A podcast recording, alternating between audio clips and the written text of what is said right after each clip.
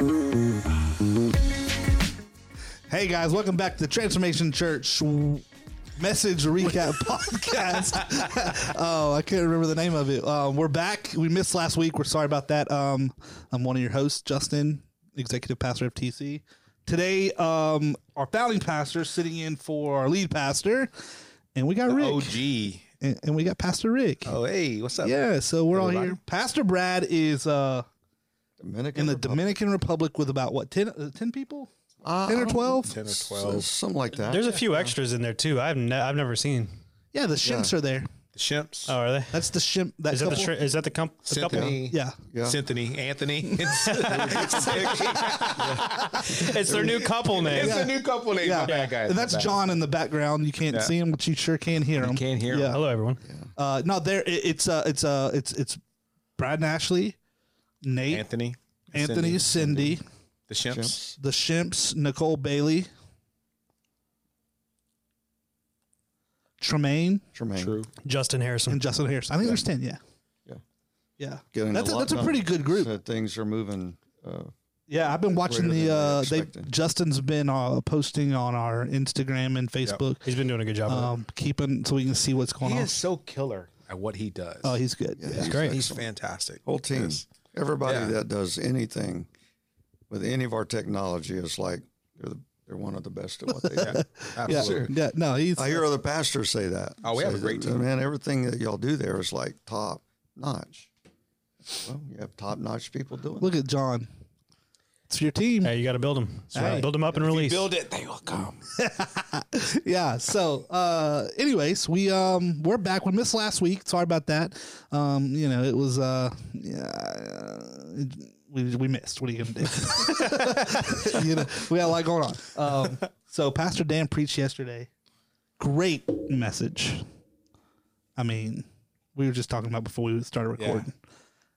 The the ten o'clock service was was crowded. We had to bring chairs in. Mm-hmm. But like you said, there was a some tear jerk moments in that in that message. It was one complete tear jerk moment, like from the beginning to end. The moment Pastor Dan said, "Hey guys, I'm Pastor Dan," people just starts crying Oh automatically. boy, So- yeah, like we got to endure him again. this was like twice in three weeks. Yeah, it was- seriously. it was two or three weeks ago. Let's talk about your viral moment real fast. yes. Oh wow, yeah. Wow, so so You're loved and hated when you go Yeah, viral. yeah, love, man. Um, so what was it? Three weeks ago you preached, or two? Uh, three. This is three weeks. Mr. Brad Almost four. the name Yeah. tags in between. Yeah, three three weeks ago, Pastor Dan preached, in. uh, so we post uh, reels Different on reels. on and TikToks. Um, so clips of the of the message, and one of the Facebook reels has had a viral moment. Um, do you know what the numbers currently are? I can pull it up while I'm talking pull about it it. up while we're talking As about. of think it's like Saturday, it was million. like six and a half No, no, million yeah. views. Oh my goodness. Yeah, yeah. And over fifty thousand likes. Yeah, I had No, to- over fifty thousand Shares. Shares. Hold on, John, John's got it. It's crazy. It, it, each day it's like exponentially more. Oh yeah, it's. o- I, over I had to mute the, the notifications. I was getting a notification every 0.3 seconds. Listen to this. I logged into our our the Meta business account. Yeah. And was getting numbers for uh, oh, I was getting numbers people too. watch. The the notifications. It was it, it like he said. It was less than. I mean, there's so many notifications for comments and stuff. So um, It was really John's fault because he put the clip together, and there was one phrase in there where I was preaching. Of course, when you you take a thirty minute message and put it into a thirty second Oh, yeah. clip, and one part in there, we the whole theme of that clip was that your children should be an addition to your marriage, not a replacement. Right. And and I didn't even mention there, but the number one time frame in marriage that people are getting divorced today is at year eighteen to twenty one, and that's where the kids are leaving home yeah. because the kids got all the attention that couples give attention to each other. Then you get married, and all of a sudden your children are there, so you really neglect each other if you're not intentional. And then suddenly at 18, 20 years, your kids are grown, gone, and now you got two strangers in the house. And I made a statement my children were never one number one in my life. Yeah. You know, my wife was, but and people, And oh that man, upsets some those- folks. I tell you it that right now. It upsets the mama's boy. Oh yeah, like oh my children will always be number one. They didn't put it in the context of the message. And you know, here's the thing. I get where they're coming from, and that's really not what you were saying. No, it's not. That's what what you're I'm saying. It was taken out of context. It was taken out of context. context, and you were also speaking from a Christian worldview that like God's first, your spouse is second, your Right. kids are third, and. I, somehow, I mean, some of the comments were almost funny to me because it was like going right. up. Like one woman said, "Well, my kids are first because the last man left, and so the next one will too." It's like that's kind of the point. Yeah, that was yeah. That, that's where you reprioritize, yeah, that was the whole leaving. reason of the message. Yeah, Uh, But I, I told John because we were talking about that. You know, it's, it's it's like anything. You can have a thousand people come up and go. That was a great message, and one person can go ah, and you'll go home thinking about that one Oh, yeah. person. And, Right. But the thing that I've really enjoyed is I don't even read the comments. I look if what the times I have looked at it, I just look at the uh, share. Section. yeah. Those are people that support you. yeah, that's and there's right. over 50,000 of those, so there's plenty to look at, you know. But mm-hmm. the good part, the times that I did look at the, you know, the messages and the people that are complaining, other people on there correcting. Oh yeah, them. they, there was people fighting and debating. Oh yeah, they Yeah. were like going at each other, and some of them were family. and they're like, "No, sis, he was saying this. You're, you know." It was What, like, what do you got? So, as far as views are concerned, six point eight million. We're we're edging ever closer to the seven seven million mark. Yeah. which is the biggest in just in church world. That's huge. That's humongous. Yeah. uh, two hundred thousand, uh, right at two hundred thousand likes, and then 40, 49,115 shares. How many comments? It doesn't show on this one. I have to look at It the was. other side. It was thousands. Yeah, of, it was of like- comments. yeah, it was 5,000? close to. Yeah, it was close to four or five. Four or yeah, five? Yeah. Wow. Yeah, it's That's wild. wild. That's crazy. Yeah. So. Uh, we may have another viral moment because this message was fire. yeah. this week Yeah. too. And so, uh, what's so funny? What's is, crazy is like is the, how they perform on the different platforms. Instagram, it did not perform. the three same. hundred views, It, it just depends on how people are reacting to it in the certain platform that they're reacting and the to. algorithm kicks in once people start. the algorithm kicks in when people start to like comment a lot and like a lot and share a lot. When that starts happening, it's it's over. game Well, over. not not only that, even our even because of that, even our Facebook page. You know, you can you can like a page or follow it, which you could follow a page without liking it. which is weird. we got like twenty thousand followers just to our Yeah. Facebook page got added that week, an addition. Yeah, and, then, it was uh, uh, over a thousand likes. yeah, and our YouTube view on that on that sermon went up. It went from 110 to almost a thousand in like three days. Yeah, shoot, Transformation Church, Michael Todd, who? You know what I'm saying? so, uh, yeah. Well, th- you know that's what happened with Mike Todd and them. I mean, Yeah. he he talked about it when he went to. um If you don't know, Mike Todd is the pastor of Transformation Church in Tulsa. They kind of he blew up on the Facebook and yeah, Instagram, thing. Really. Um, and he talked about that. He was with Rich Wilkerson, and he said we never did. We didn't change anything. We did the same way we do our YouTube and our, our Instagram for the last three years. That that um, what was it? Relationship goal series just went viral, and then he said people like would see clips, then go watch the series, the, the Yeah. message, then watch the whole series. And he said those people didn't even know we were in Tulsa. Like people, when people from Tulsa saw the clip and realized we were in Tulsa, they went from one to five services in 10 months. oh my gosh. Wow. That's what he said. Yeah. That's wild. Yeah. wow. Yeah. But anyway, so that was kind of cool. Yeah. that viral, that We got, we got a viral. viral star. yeah. Yeah. Oh boy. I was like, man, Brad, Brad he, the, the lead pastor, uh, you know, he ain't had a viral He never clip. had a moment like never, this. no, not at all. Oh, man. He may have had thirteen thousand views on one of them at one Yeah. point, but that's about it. That ain't 6.8 mil. Yeah, That's a. Uh, how do you compete with that? No, not that it's a competition. but- So I need to put in for a raise. I, or what? I mean, what better opportunity, you know?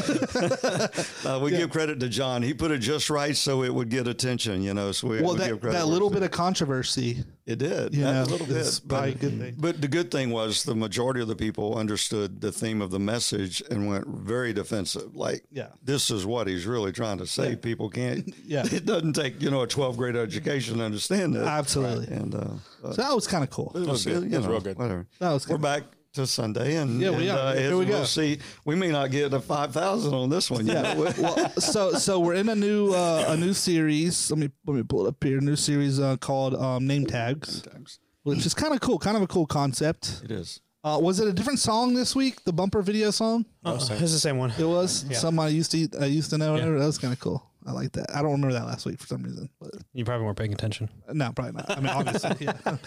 for some reason, I thought it was different. Um, I mean, it goes with the theme of you know changing. From, yeah, yeah, yeah, yeah. So, um, I don't know how we get away with that, but uh, we do. we do somehow. So, uh, maybe we should have said all that. yeah. Uh, um, yeah. So let's talk about the message a little bit. The battle of the mind. What uh, what what sparked that? The whole concept. Well, I mean, Pastor Brad talked to me, you know, when he started the name tag series, um, he kind of laid a foundation where it was going on the opening Sunday. And then uh, he he knew he was going to be out of town, number one. And then he, he contacted me. And so we have several preachers in this church can out preach me. But um, he, uh, he said, I really think that idea that you dealt with, because I'd written about it Yeah. and did a lot of study on it, going through some of my battles, you know, in life. And um, he said, I really feel like that'll lay a foundation of the cause of of letting it, the enemy put a name tag on us from our past, and that was really the foundation of the whole series. Is how Satan takes failures of our past. And that was one of the opening statements I made. You know, the only thing Satan can use against us is our past. He's not all knowing. He doesn't know what tomorrow holds or God's plan for our life. So the only thing he has is the failures, wounds, hurts, injuries, whatever disappointments of our past. And so uh, Pastor Brad asked me, he said, "Can you bring that in and kind of really lay a foundation of the cause so that now he'll build on that on the journey of the name tags?" And so really came out of that. what I liked about it is it kind of put if you weren't a Christian believer, it still falls in line with you know hot topic right now, which is like mental mental Yeah. health and you know people that have been through you know traumatic experiences and things like that. What I liked about it is it put a spiritual like uh, put a spiritual uh bend toward what a lot of people who may not be belie- believers deal with. So it's almost like if you weren't a believer, the message could still apply to you in a way. Like, yeah, like you you talking about like the enemy, and, and as believers, we think that you know that we we believe that that's real. You know that they're you know evil forces working against us and those type of things. Um, where a non-believer may not have language to put to that. They just maybe it's it's my traumatic experience, my past is always haunting me, not realizing that maybe something a little more spiritual than that. So I kind of liked how it was like a spiritual component that even people who aren't believers could probably get some stuff out of from that message. Yeah, I, I'm one of the greatest um, comments I had to me after was after the third service, a couple come up, and their first Sunday was the three weeks ago when I preached the on that message, and then they came back for Pastor Brad. They really enjoyed the the beginning of the name tag, and they wanted to hear where it was going. And they, I don't know where they live. They said we live like just around the corner. We're like neighbors here. And they said we have. She said both of us and her husband and two kids were standing there probably uh, 25 to 28 years old, somewhere in that thing. Oh yeah, Both of us battle severe depression. And she said, We have gone to churches, not to be critical, I'm just saying, and kind of, you know, supporting what you were saying. And, and we were told we have faith issues. Um, you know, we weren't, we weren't embraced yeah, we weren't welcome. She said it was like today we just felt like we could breathe and become a part of something without being well yet.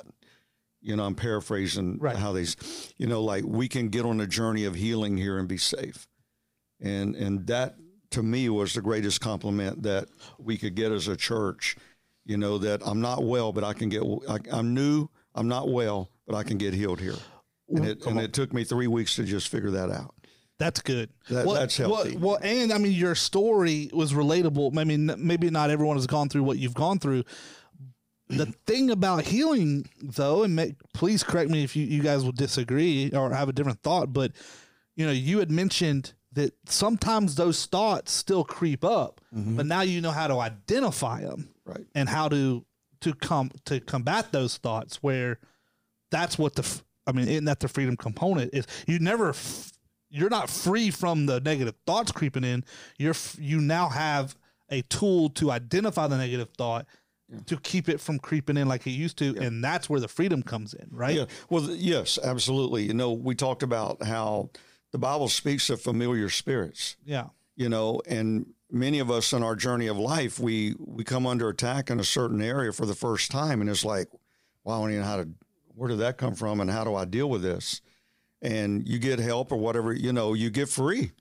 You can get totally free, and that doesn't mean that the enemy's not going to come back again, mm-hmm. because where he had entrance at some point, he's going to try again Yeah. you know and but now when he comes back it's not an unfamiliar spirit you recognize it and you can immediately turn the word of god into action and and you know and resist that thought or resist that feeling resist that temptation that before you were totally vulnerable to because now i i know it when it's there you know it's like a few sundays ago when we were in that third service i was about to walk away from the podium Oh and, yeah. you know, and I felt the spirit of suicide. I felt it when we were singing the worship song when it talked about uh, fear, anxiety, and and I felt that spirit of, of suicide in the house, and just began to pray for whoever that was, you know, to myself, and then I preached, and then I started to walk away, and it's like the Holy Spirit said, "Don't don't dare do that. Somebody's, you know, you're you're you're abandoning somebody in here right now." Mm.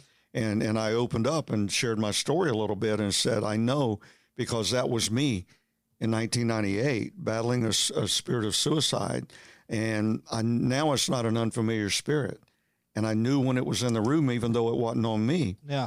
and you know we we open the altar for if you're fighting anxiety or, or depression or the enemy's coming against your mind take the courage and step up and 80% of the congregation came forward you know not saying that people are sick but people are being worn out Yeah. by the enemy but there was a young lady i shared sunday and she was back um, a young black lady just weeping her eyes out on the altar in the Holy Spirit. We didn't get to pray for everybody. Obviously, our team prayed for her, but I, I was drawn to her.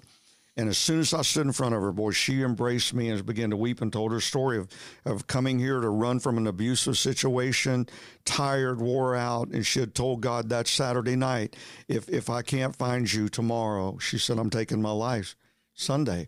And, and it was that spirit of suicide. And, and there may have been others, but I know she was one. And then two Sundays later, she's sitting in the second service watching me tell her story without identifying her. And she gave me permission. Yeah. You, know, said I remember. Yeah. you saying yeah, yeah. And, and instead of suicide, she met Jesus and God set her free. Come on. Yeah. But it was a familiar spirit.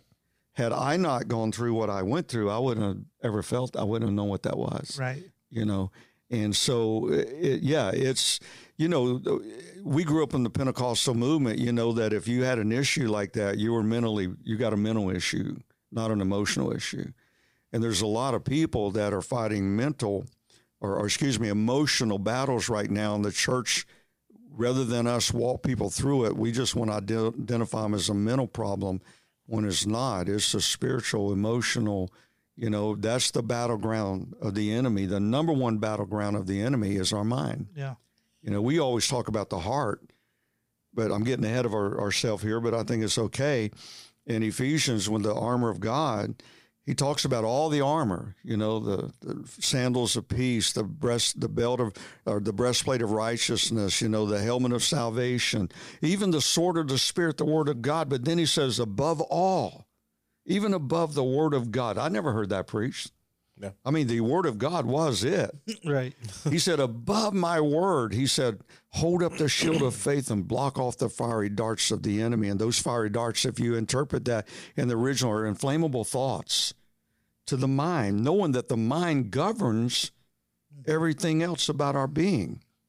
And so the number one area of attack is our mind. And the church has walked away. We've shunned it. We've ignored it.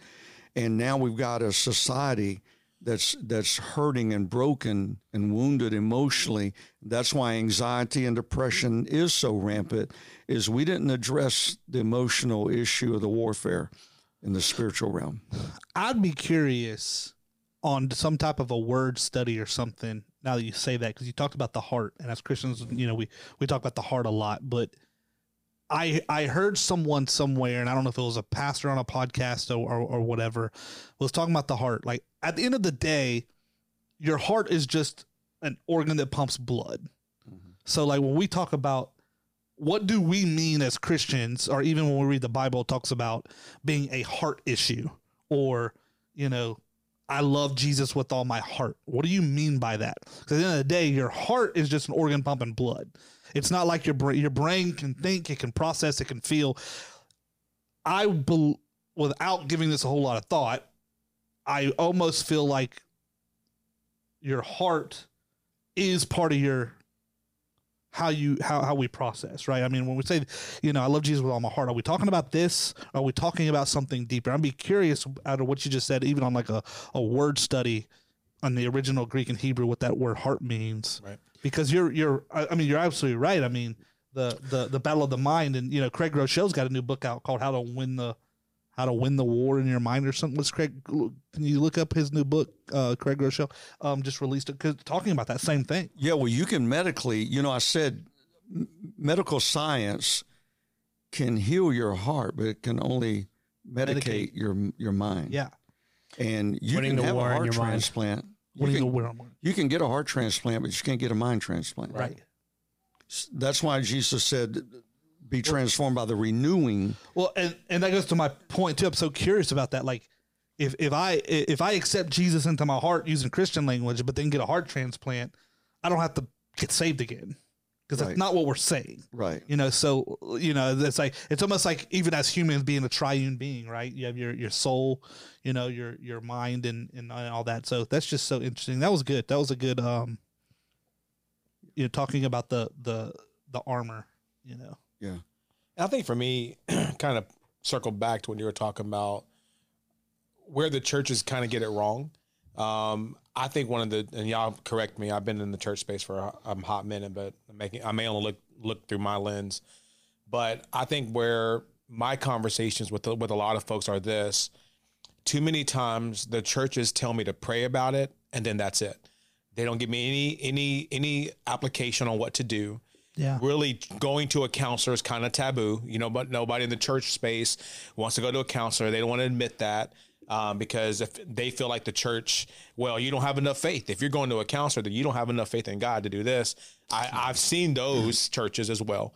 Um, so I think I think that's where a, a lot of the problems are. That there's a, the church really isn't equipped, in my opinion. Some churches aren't, capital C church, um, to handle this type of stuff. They just go, "All right, guys, just pray about it. The Lord will tell you what to do," and then they just kind of back away. or, and or well people are feel intentioned. Yeah. well intentioned pastors. Yeah. but n- like you say, just ill equipped to yeah. handle that. Well intentioned, but poor Yeah. execution. You know what Oh, I'm saying? yeah, So- yeah, yeah. Yeah, well, i- isn't it amazing? You know, when I'm 64, so I'm from that generation, and then the generations before me. Thankfully, the generation after me started going, "Wait a minute, we're missing something." Right. But it was amazing that just off of what you said, you know, well, if you go to see a therapist dealing with the mind, you know, you got faith issues, you got God issues, you're weak in your faith, whatever. But we had no problem sending them to the pastor to deal with the heart. Right. You know, like you didn't have a faith issue if you go talk to the pastor about your heart. Right. But you have a faith issue if you go talk to a therapist about your mind, Right. Mm, you know, because we expected the pastor to resolve everybody's issue. Right. And and most of us couldn't resolve all of our own. Right. You know, well, all of us couldn't. Right. We needed some help too. Yeah. And so, you know, thankfully this generation has woke up and I'm very, very proud, and I'm gonna say proud and honored to know that part of the vision of this house in the near future is to open, build and open um, you know, a, a clinic Yeah. I'm in a health. you know, a mental health clinic right here on our grounds and a wholeness clinic for children that have mental health issues. Yeah. That they don't have to go to a secular venue, but w- right here next door to our church, you know, that we realize it is an issue just as much as having Uncle Joe go talk to pastor because he's struggling with a stronghold in his life. That we can have, yeah, it's you know what, you need help. Let's get you help. Yep. Let's you go. know, we can't fix everything, you know, but Jesus can, Yep. and we can, and we can set up professional people that are trained to help where we're not, and that that was a, a real shocker for pastors to acknowledge that we don't know how to fix everybody's problem. Right. Yeah, I think the, you know, the millennials and then younger, helping to end that stigma on mental health out even outside of the the church world, just in general, you know that mental health is something that people are taking serious. Like more companies offer things like you know mental health days, just things like that. You know, I think is really great. But then, like you say, in the in the church world too, talking more. But almost, you almost need the pastors to talk about it because it it it uh gives permission to everyone else. Yeah. in a sense, you know, when you mention I see a therapist or something that the people in the congregation, you don't have to even expound on it. It's just like, oh well, if Yeah. he can, then I can too. That's cool. No, I, you know, we have people tell us all the time, you know, that come here. I heard it yesterday so many times, and then uh, on private messages since yesterday is, um, I'm just, I feel so safe in a place where the vulnerability and the transparency of all of the leaders, you know, we don't get up there and act like we're all well and we're, you know, we're not, we haven't been broken or we haven't hurt or whatever, you know, and, um, but if you look at, I'm just thinking as you're talking right there, you know, with the pastor to pastor ministry that we have here at TC, that the number of pastors now committing suicide and divorce in their 60s and 70s at the end of their tenure of, as a, a lead pastor eh, has, is rampant. Hmm. You know, so the very generation of people that said, you got an issue if you need help are now needing that help. Hmm. You know, because nobody told that generation, no one told my generation it's good to have a counselor. You know, um, Pastor Brad, we didn't make that an option. We told him, Yeah. you know, as founding pat, you do still have a little bit of voice, you know, but uh, but myself and our oversight board of pastors outside the church told him it's not an option. You will have a counselor on call Yeah, you know, that you will talk to at whatever basis you need to, but uh, you have a safe place to go and talk. And, you know, pastors weren't allowed to do that in our generation. You know, Well, you, it- and especially in his unique situation too, with what they went through Yeah, with and Jabin, ne- needing something like that and, and having the permission to do that. but you take that completely out of the picture. And every, pa- I'm just going to say it right here every pastor, every pastor should have a therapist, a counselor on call. Your church should invest in it. If we can invest in a building, we can invest in a bus, we can invest in missions, we can invest in the guy that's carrying the burden of that congregation every day and make sure that your leader is healthy all the time, Yeah, that's, good. good. That's good. all the time. And, and if you don't have the money to do that, then you need to sell a bus, get rid of something that you're doing, and invest in that leader that's under the pressure and the spiritual warfare. His family, his marriage is under it. And you need to make sure, number one, that your pastor, his marriage, and his family is healthy before you invest in anything else that you do outside that church. That's good. I agree. We could end right there. That's right. Not part of our study today, but hey, uh, hey, it fits. it does fit. you know, because not you're going to have one of these emotional breakdowns, Yeah, you know, because number one reason, you know, what was it, 37% of pastors in the latest Barna statistics said they would leave the church today if they had another financial way to survive. And the number one reason they said was isolation, and number two was anxiety. that's wild. That's crazy. So That's you- But I was there. So no, so I I say to the churches out there, you can ignore that and lose your pastor and his family eventually, or you can recognize it and do something to fix it. yeah. Well, it's just it's wild that even in, you know, with all these denominations and stuff, these pastors, yeah, it, it just shows that that didn't do the the trick that, uh, you know, of, of community. Even that, Yeah. Right. Everybody needs that. And and it's this topic, so it's, we're not going out in left field. We're not on a rabbit trail here. Uh, I, I want to say, and I because I just feel like we're going to hit somebody needs to hear this. That not only for your lead pastor, you, you need to do that for your staff of pastors. That that carry this burden of I'm looking right at the camera. That carry this burden that you know, ministry used to be you get up, you preach on Sunday morning, you visit a hospital, and every once in a while you have somebody needs to talk to you. That's not the case today. It is a 24 7, high intense pressure situation, and it wears families down. It wears people down. And you need to invest in your team that is carrying the weight of making that ministry function work, keeping people healthy, keeping people well. And if you don't keep that team well, your church is going to become unhealthy. The healthier your church, the only way your church will be healthy is keeping the leaders in your church healthy that are maintaining it. I know y'all don't want to amen that because you're part of that team. Well, But, you know uh, what, what I don't think people what I don't think people realize is is just by the nature of it, how it, like look, let's use Pastor Ric, right? Just because of what your role is in our church, and I'll use it because it's not me. Like I, I won't be talking about myself. I'll be talking about Put you. the pressure on me. yeah, yeah, no, no, no. Is you know, so so you know, Ric's responsibility is our the small groups at our church, the next steps, the the, the teams, and, and all those things. Right, that's big responsibility. By the nature of that, though, because it's dealing with a lot of people and leaders, it's not like you can you can't just call up and schedule a 10 a.m. meeting because those people are at work Yeah. you know, by the nature of even how with dealing with working with, we don't use the word volunteers, but with volunteers, you know, so now you got to meet at 6 p.m. Well, who, who do you have to neglect now to come meet at 6 p.m.? Your wife and kids who were at school and work all day, who are now at home. So, I, and I don't, I don't, it's not an intentional neglect, but you know what I'm saying? It's like it's a, it's a, there's an opportunity, there's a trade off there, and that's the hard part is those things over time add add a level of pressure, you know, mm-hmm. because then at some point you have to then tell people in the church that you want to lead, want to care for, want to pastor. At some point, they request me, and you have to say, "No, I can't." Well, because I got I got three three people at home that that need me. Because you may not say that. Well, then it's like, well, Pastor Ric doesn't like to accommodate very much, and he turned down. You know what I mean? it's like yeah, yeah. it's people just don't understand just by the nature of it. It can be so hard, and then it is nonstop. Like there is no clock out.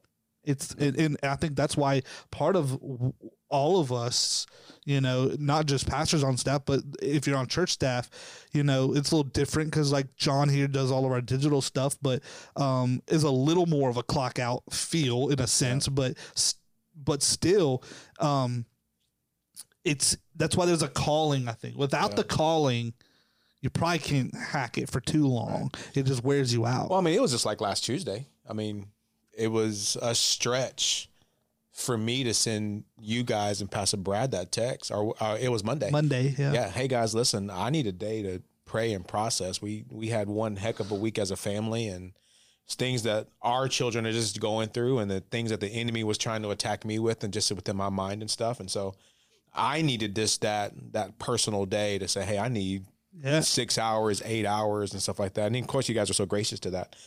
Um, but yeah, I mean, just as a leader, just facing it. But Andy Stanley wrote a book, and I don't know if you guys are read it yet. It was really good, but it's called "Choosing to Cheat," and it's it's it's you're going to have to cheat something. You just got to choose which one you're going to cheat. And so, whether it's your finances or whether it's your family, whether it's your career, there's always you're always going to have to make that choice. Well, and maybe this is a good so- opportunity to for the people of TC that are listening to the podcast. Since you you brought it up, but I'll expound on it Yeah. for for for us. You know, there if you ever try to get a meeting with one of your pastors here at TC, Pastor Brad, Pastor, you know, I don't meet with as many people just because my my responsibility. But Yeah. but if you needed to, like, I, I, whatever. Um, usually, if you're requesting a meeting, you're gonna get some dates and time, especially for Pastor Brad. Maybe I'm defending him a little bit in this. To your point, is you're not going to get a Wednesday evening. Right. It's not going to happen. It's not because he doesn't love you. Not because he doesn't care about you. That's date night. It's it's it's that's the night he's with his wife, and we as a as a staff support that those times are blocked on his calendar. yeah, You know, it's not not it's, you're not getting it. You know, um, and setting these are the days and times that have open for meeting, and that may mean your meeting's four weeks out.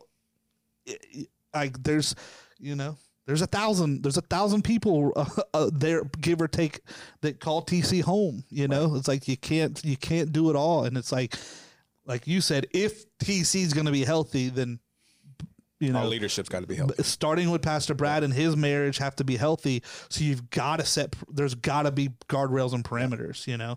And if that means that, you know, and, and we've done that, I get a little more vocal about it, but we have people call in sometimes like, well, I want to meet at noon on, on a Wednesday, or I want to meet at 6 p.m. on a Wednesday. Sorry, no meeting times available. And people have gotten frustrated over the years. It's like, well, what do you do when you need to go to the dentist? That's what I've asked someone on the phone. You tell the dentist you need to meet at 5 p.m. on a Friday? They don't even work on Fridays. no, you make an appointment on the days they're open. Like, and and you do the same thing for your doctor, and you do the same thing for your therapist. You do the same thing for your pharmacist. You go to the grocery store, like, but somehow the pastor is on call twenty four seven. Now, don't hear what I'm not saying. You know, if there's someone has an emergency, ends up in the hospital, there's a wreck, there's a like, yes, there's those things that we go and do those things. That's not what we're saying at all. But um, there are guide, there are parameters to to that. If not, I mean, Yeah. he could be, he will never see his Well, wife. you you you wouldn't last. Yeah. You know. Um, now he called me recently. You know, so I've always told him, you know, let me know whatever. And uh, like, Dad, there's this. Uh, we got an emergency situation, and it was on a Wednesday. And um, you know, is this something you have time? And I said, well, always come to me before you call, you know, Pastor Ric, because we want to take as much off of him as you know he's doing all this too. And uh, and then if we can't, we'll go down the line until we find one of us that can on an Right, emergency right. situation. But you know, again, it goes back to.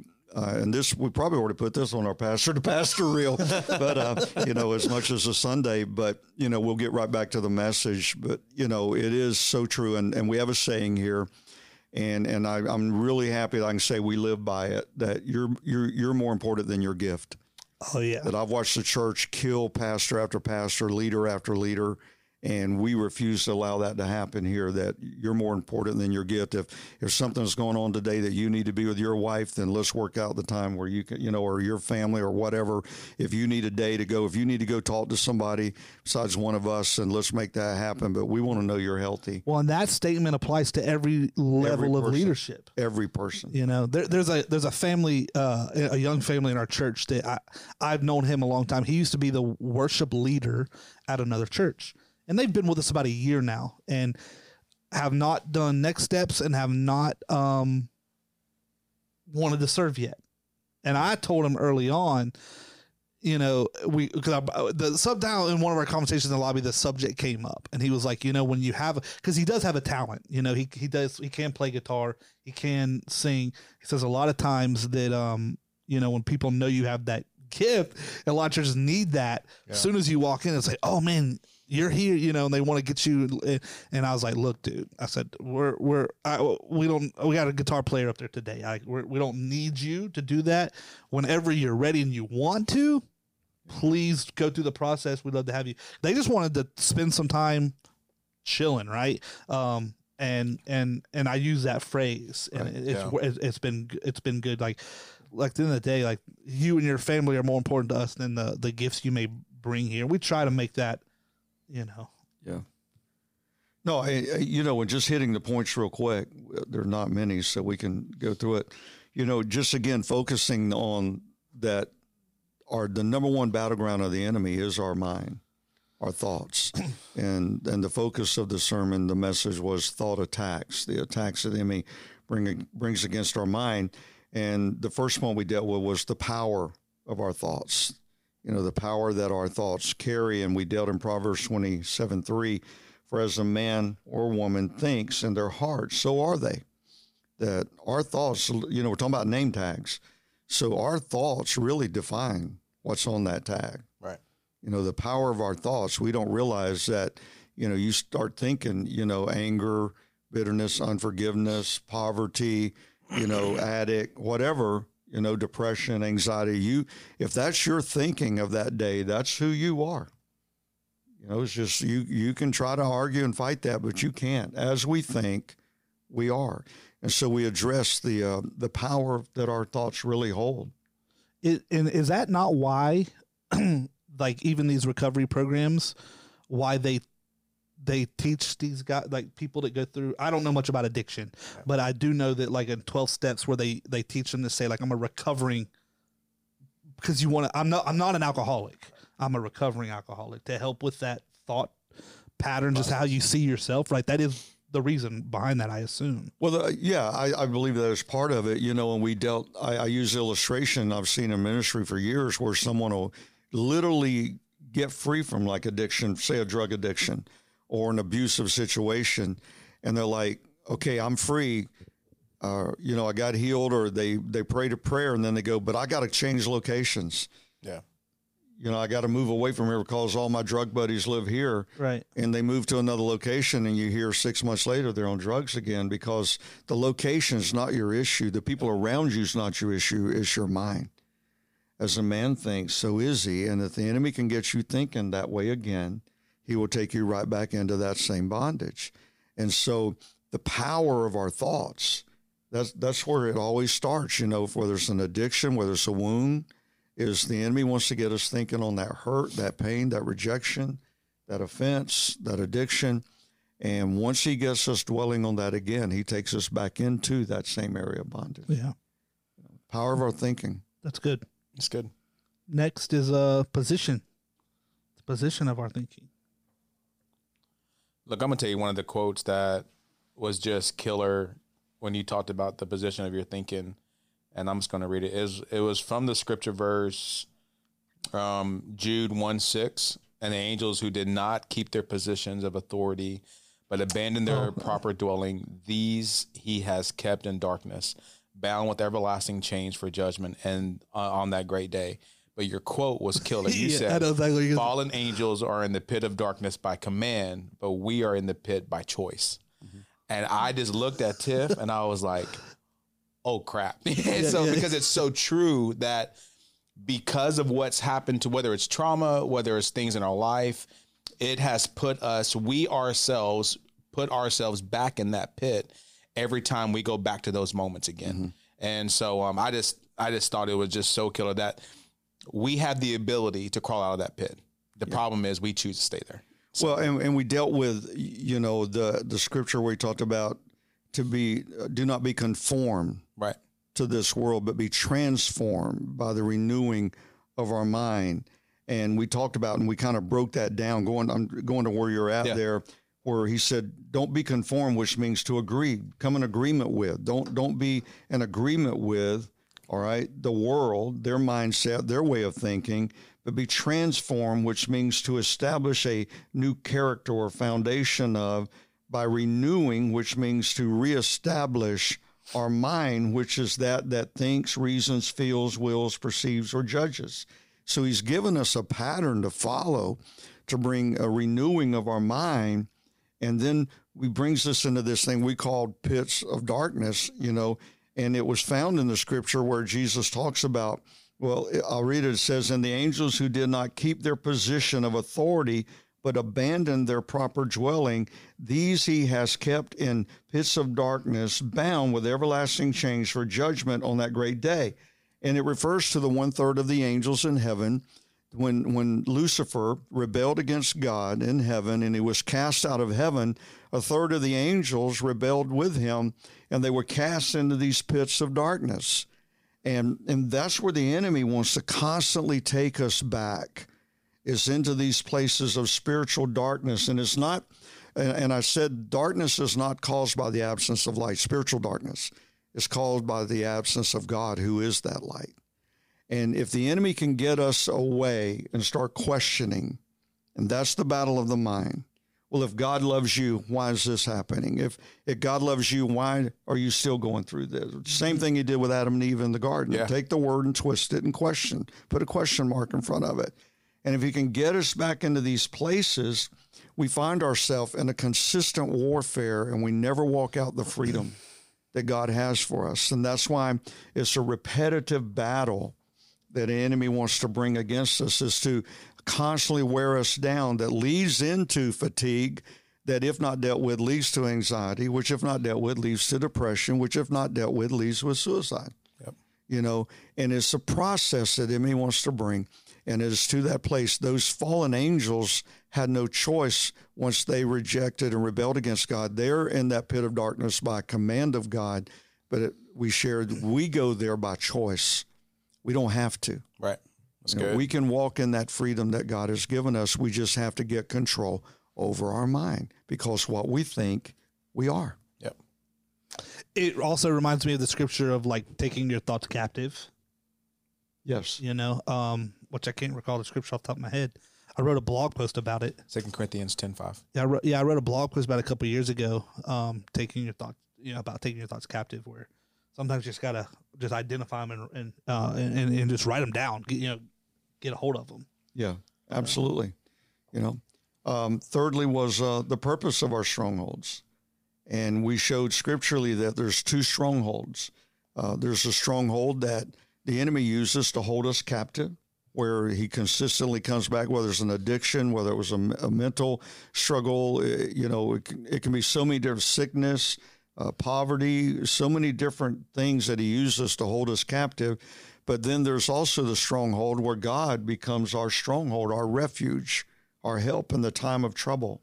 And so we have one that operates in the flesh and one operates in the spirit. And whichever stronghold we allow to be the authority of our life, that's the stronghold that we're going to live in. And so again, it comes back to the mind because our mind decides and determines which one of those strongholds, not our spirit. It's our mind, what we think, how we think. If we go over to that side that says, you know, well, God didn't show up today, He's probably not going to show up tomorrow. Uh, you know, I, I made a mistake, I fell, I struggled, I, I went and used that drug again, or I got angry again, or I did this again, and we allow the enemy to come to our mind and say, you never got free to start with. We're going right back into that pit of darkness Yeah.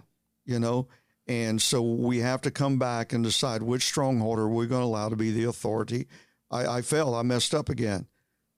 Well the word of god says that the old's gone the new's here. He's a god of grace. He's a father. You know Yeah. When, when any of my children messed up i didn't pull them into a room and go you know what? We're changing your last name. Right. you know you're not a livingston anymore and i'm no longer your father. No that's when they needed me the most. Yeah. You know, that's when I embrace them now and go, hey, we're going to walk through this together and we're going to come out winners on the other side. And so it's really how the enemy comes, and, and we have to watch right now and just be aware. That's the whole principle of this message is be aware how the enemy wants to bombard your mind to pull you back into an old way of thinking, because then how you think is who you are. So this is totally unscripted. This whole podcast. So I'm going to ask you a question Okay. because I know it's the question that. And if I, don't have the answer, he will. Pat, I don't know. You're a lot smarter than Pastor Justin. And so, oh, oh, oh, Got him. I'm just kidding. All right, so the I love you, Justin. True. That, that's No, there's no truth in that. He's the executive pastor That's that true. makes the whole thing work, and we true. get to That's true. preach and How about look this? like You're we more know what's going. spiritually smarter. I was kidding. There you go. Yeah, No, no, that- no. All right, so okay, so on Sunday you talked about a very, very traumatic experience that you went through at the age of twelve, right? And so when it comes to both strongholds, I think I think it's of course the mind that puts us in the one that is the spiritual and the one that's the flesh. Okay, what those things that happened to you had nothing to do with you. Didn't do nothing to cause that to come. That wasn't any repercussions of your actions. It was something done by evil people that are on this earth. And so, what was it? What would you tell somebody watching this podcast now that has been, as a kid, sexually abused? Maybe raped as a kid. Something traumatic has happened at their at the hands of somebody else, and they're going, "Man, how how can I be free from that? How can a good and loving God allow these things to happen, even when it came to Jabin passing? What can you say to those people who have gone through traumatic experiences by the hands of somebody else, and how to get from one stronghold from the flesh to get to the stronghold that's uh, of the spiritual? Um, first of all, I don't have the answer for that because every, and I'm not avoiding it. I'm No, going to yeah, yeah. address it. Every situation and every personality is different. Yeah, So to say, here's a a blanket. cookie cut, yeah, cutter way to get well, I think would be as painful as because 10 More people would try and it might work for one. You know, um, I, I did not go get help. Let me address it. You know, I, I, you know, real quick, I was not sexually molested. Thank God. right. I could have been. But, you know, kidnapped at 12 behind my grandmother's house in Quincy, Florida, shooting a BB gun, pulled up, you know, where three men were raping a girl and uh, tied up and forced to watch it, uh, burnt, uh, pistol. tortured. Yeah, tortured. You You, were know where they Yeah. had they found hog wire and lit it under a lighter and got it red hot and stuck it in my body and laughed while I screamed and cried, tied up to a tree. Uh, one of them took a pistol out and took all the bullets in front of me so I could watch and put one bullet in the cylinder and spun it three different times. Put the barrel in my mouth and pulled the trigger and played Russian roulette with me and me screaming, thinking I'm going to die. And eventually choked her, I believe, to death because she became totally motionless and they drug her off, left me tied up. I eventually untied myself, went to my grandmother's house, snuck in the back door, went into a back closet in the back of a shotgun house, and sat there and wept and cried, scared to death. And from 12 to 38, never told a person and dealt with this rage, anger. You know, I wanted to hit somebody. I've never drank a beer. I don't know what a beer tastes like. I don't know. I, have never done a drug probably stronger than ibuprofen unless it was injected to me when I was yeah. asleep by a doctor. I've been intimate with one woman in my life, and that's my wife. So God preserved me in so many areas, but there's one area, man, I was a victim. Uh, I didn't ask for it. It was, you know, uh, offense done to me. And I grew up very angry to the point that I told my wife before I married her that I have potential of putting my hands on you wrong. And I don't think I ever will because I love you too much to do that. But if I ever do, don't receive my apology. You divorce me and leave me because mm. you deserve better than that. Wow. And, uh, you know, thank God that never happened. Yeah.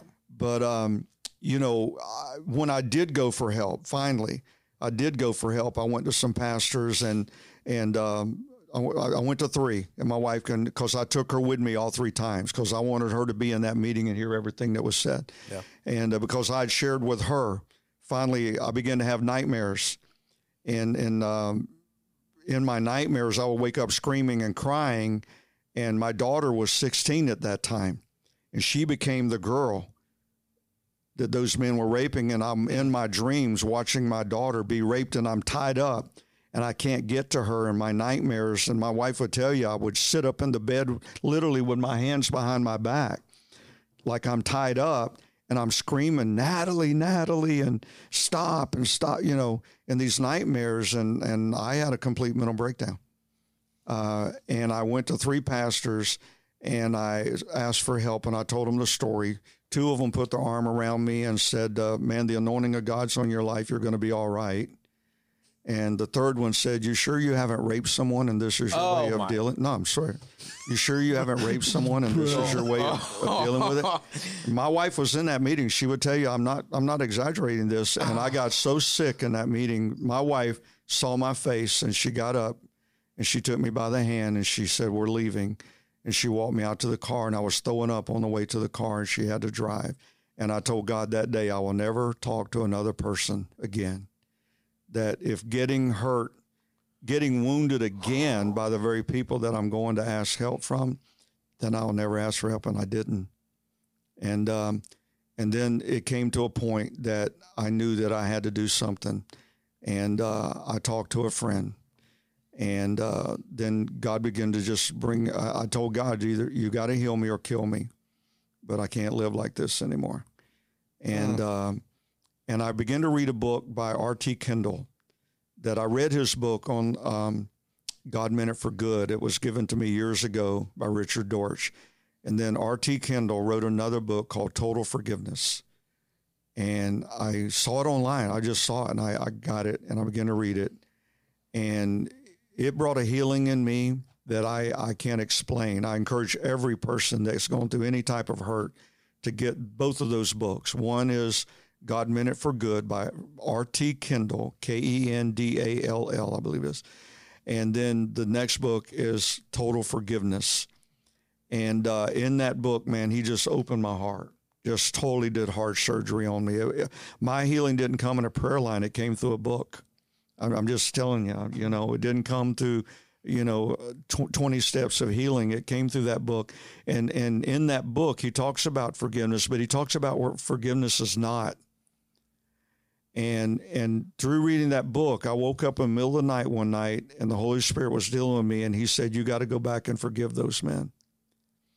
And man, I didn't want to do that. Right. And I read that over and over again and then and God the Holy Spirit wouldn't leave me alone. And I told Kathy what I was doing. And I remember driving back and I, I found the tree. I knew where to go because it was where a fence line met. And the tree was larger now, but I, I knew where it was at. And uh, and so I I went back to that tree and man, it was war. I cried, I screamed, I yelled. I, I didn't want to let them go. It, it, was three black men raping a black girl, and um, and and the Holy Spirit wouldn't let me go. And finally, I was exhausted. I was sweating. I'd had a $20 bill. I, we've used this story.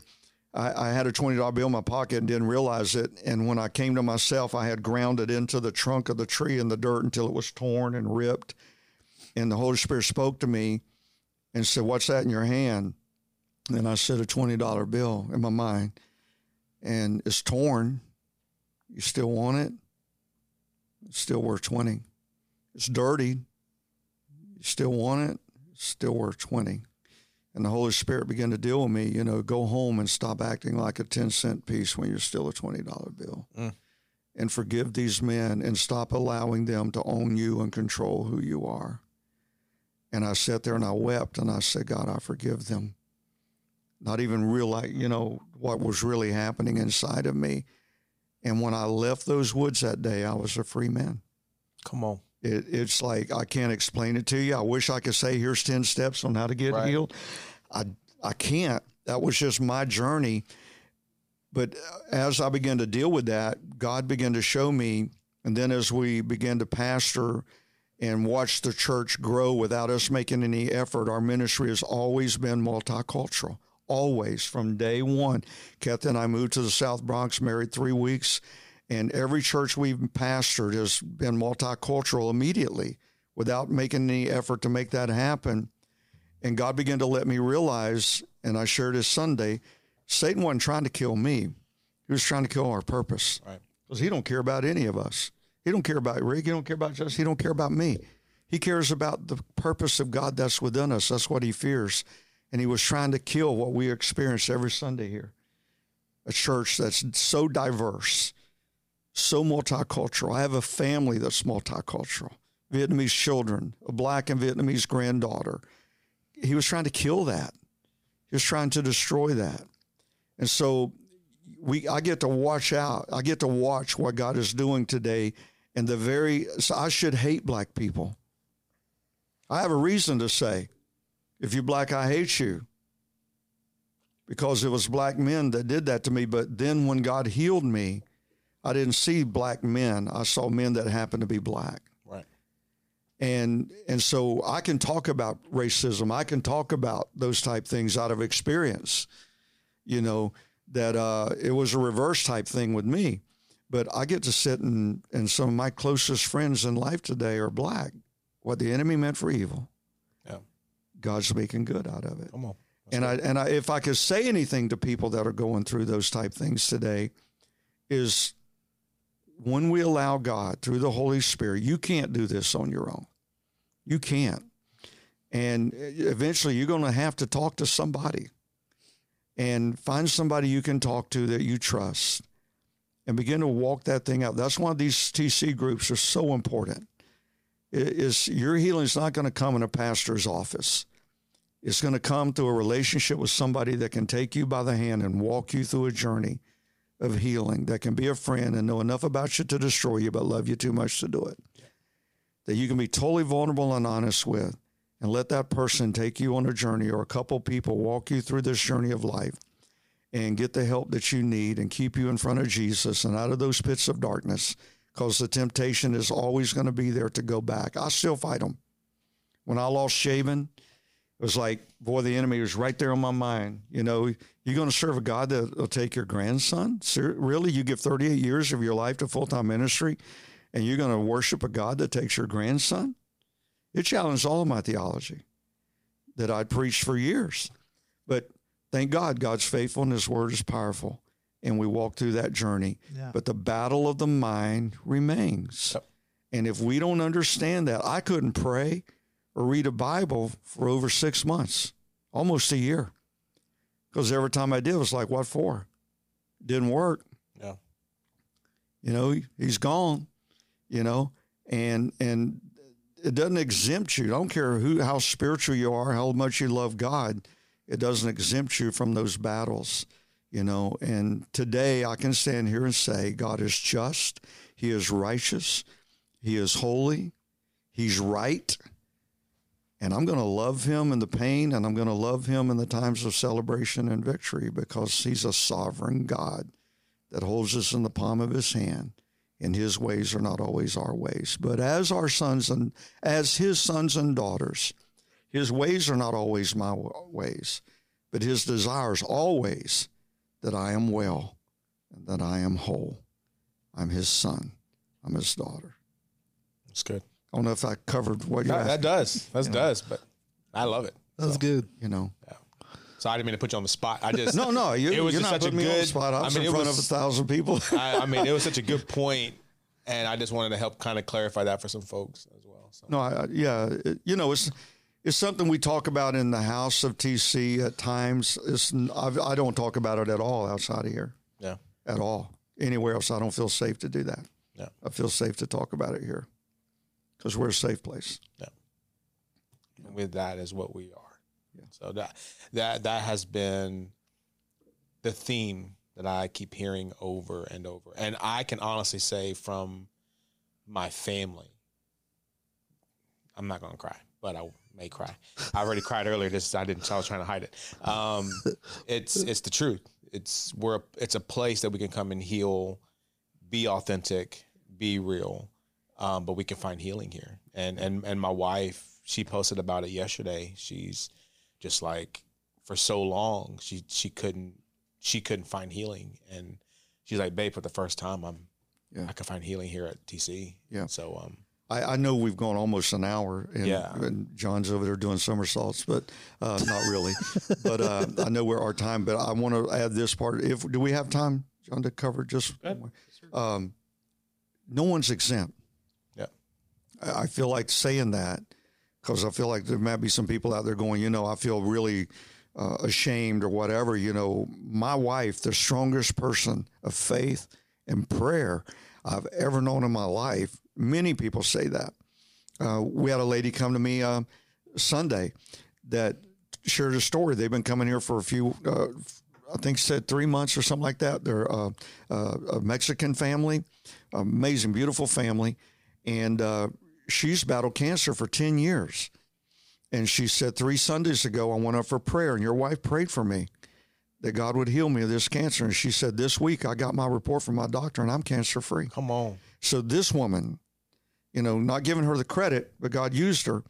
Uh, she's that way. I've always said she's Satan's worst nightmare when she's in prayer, man. I'm telling you, this woman goes to warfare prayer. It scares me. I know it scares the enemy. You know, you be in my home at two o'clock in the morning and you wake up to this prayer warrior going off in your house, you know, and. Uh, but on a Tuesday morning, out of nowhere, I, my wife walked out of the bedroom. She's like she had Parkinson's disease. Her hands shaking, her eyes were rolled back. She couldn't hold a conversation.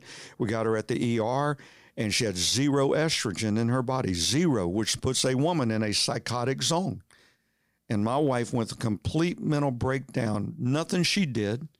If there's a woman going to heaven, you know, if there's a woman that's got Jesus in her heart and life, it's her that's committed her whole life to ministry, it's her. And here suddenly she's in a complete mental break. I had to have her on suicide watch for nine months. Somebody had to be with her for 24 hours a day. And it's been a two year journey. But God has given me my wife back. yeah, And to hear psychiatrists and psychologists in front of me a year and a half ago say this may be the best she gets, I, I told God in prayer, I said, either take both of us at the same time or heal her, but I, I cannot watch my wife suffer like this, you know? And God gave me my wife back. But nobody's exempt you know so whoever you are out there listening if you're if you're going through it or you're you're in enduring or you're in a situation don't let your pride don't let fear keep you from going out and getting the help that you need get the help you need. And we had spiritual help and we had secular help getting the help that we need. One of the greatest things that was ever told to me was by my pastor friend scott thomas when i went through my ordeal with depression we were on a hunting trip matter of fact and rather going to our stand one day, he he said, "Oh, "We need to talk," because he dealt with mental health. He he was uh, worked in mental health, and it was after we lost Jabin, and uh, we were hunting in Kentucky, and he sat down with me and he said, "You need to see a therapist right away. You are in depression." I said, "No, I'm not." I said, "I'm sad, but I'm not in depression." He goes, "You're in depression. You're just in denial." And he said, I don't want you to see a Christian counselor because you know the word and you're angry at God. So neither one of those are going to work. He said, You good. need That's to see a secular counselor that will simply tell you how to put your left foot in front of your right foot right now and how to walk through this struggle of life. He said, You've got to do it. I'll pay for it. I said, No. And long story short, uh, we were advised of a, a, a secular counselor in Daphne, had to be a woman. And once I met her, found out that her husband pastored a church of over 3,000 people and had burnout and resigned. And he's the president of a bank, and she has her own accounts in it, but they knew pastor life. Wow. And I was in therapy for a year and a half. Then she helped me put my left foot in front of my right foot. We didn't pray every time. We didn't read the Bible every time. It became part of it. But she knew. She had wisdom to know. Don't put God in this picture right now because I'm mad at him. Yeah. Just tell me how to wake up in the morning and get through the midnight. Yeah. And then eventually she became a part of restoring my my trust and my faith in God. Wow. And so don't it doesn't always have to be somebody that's faith based right now. Just get the help get you there. need. Okay. That's good. That's good. Okay? I don't know what to after that. I don't. I don't know. I mean, go back and listen to the sermon. yes, well, that's a good point. Um, like we always say, if you if you missed it, go back. Uh, you can find it on YouTube, our website, um, all those things. You want to you want to watch the full message. It was Yeah. it was really really powerful. Um, and then yeah, what else? I guess that's it. I think that's it. John, you got anything? Change your echo. John, you've been listen that echo thing. Change your echo. Listen, Yeah, he yeah. did it first, uh, eight thirty and eleven thirty service. Whew, man. Yeah, I was going to say that, but we don't have the time. No, they have go go watch the message and you'll understand. yeah, it. Change yeah, your echo. change your echo. Man, that was powerful. Ooh, tweet So, that. All right. If you want to learn more about us as a church, you can find us online, transformationchurch.com, or all the social platforms at Transformation Pensacola, including YouTube. Like, subscribe, share, all those things. It helps us out. We appreciate it. And uh, we'll see you guys next time, See you next guys week, later. for another week. Weekly Another message, message, recap. Another message recap. podcast. You ah, got it. Maybe. I, did I mess it up? I messed it up. No, no, you got it right. It's Oh, just you- you Third it try was right. Yeah, yeah. Third try. Okay, yeah. guys. All right, y'all. Be good. Have fun. All right, See later.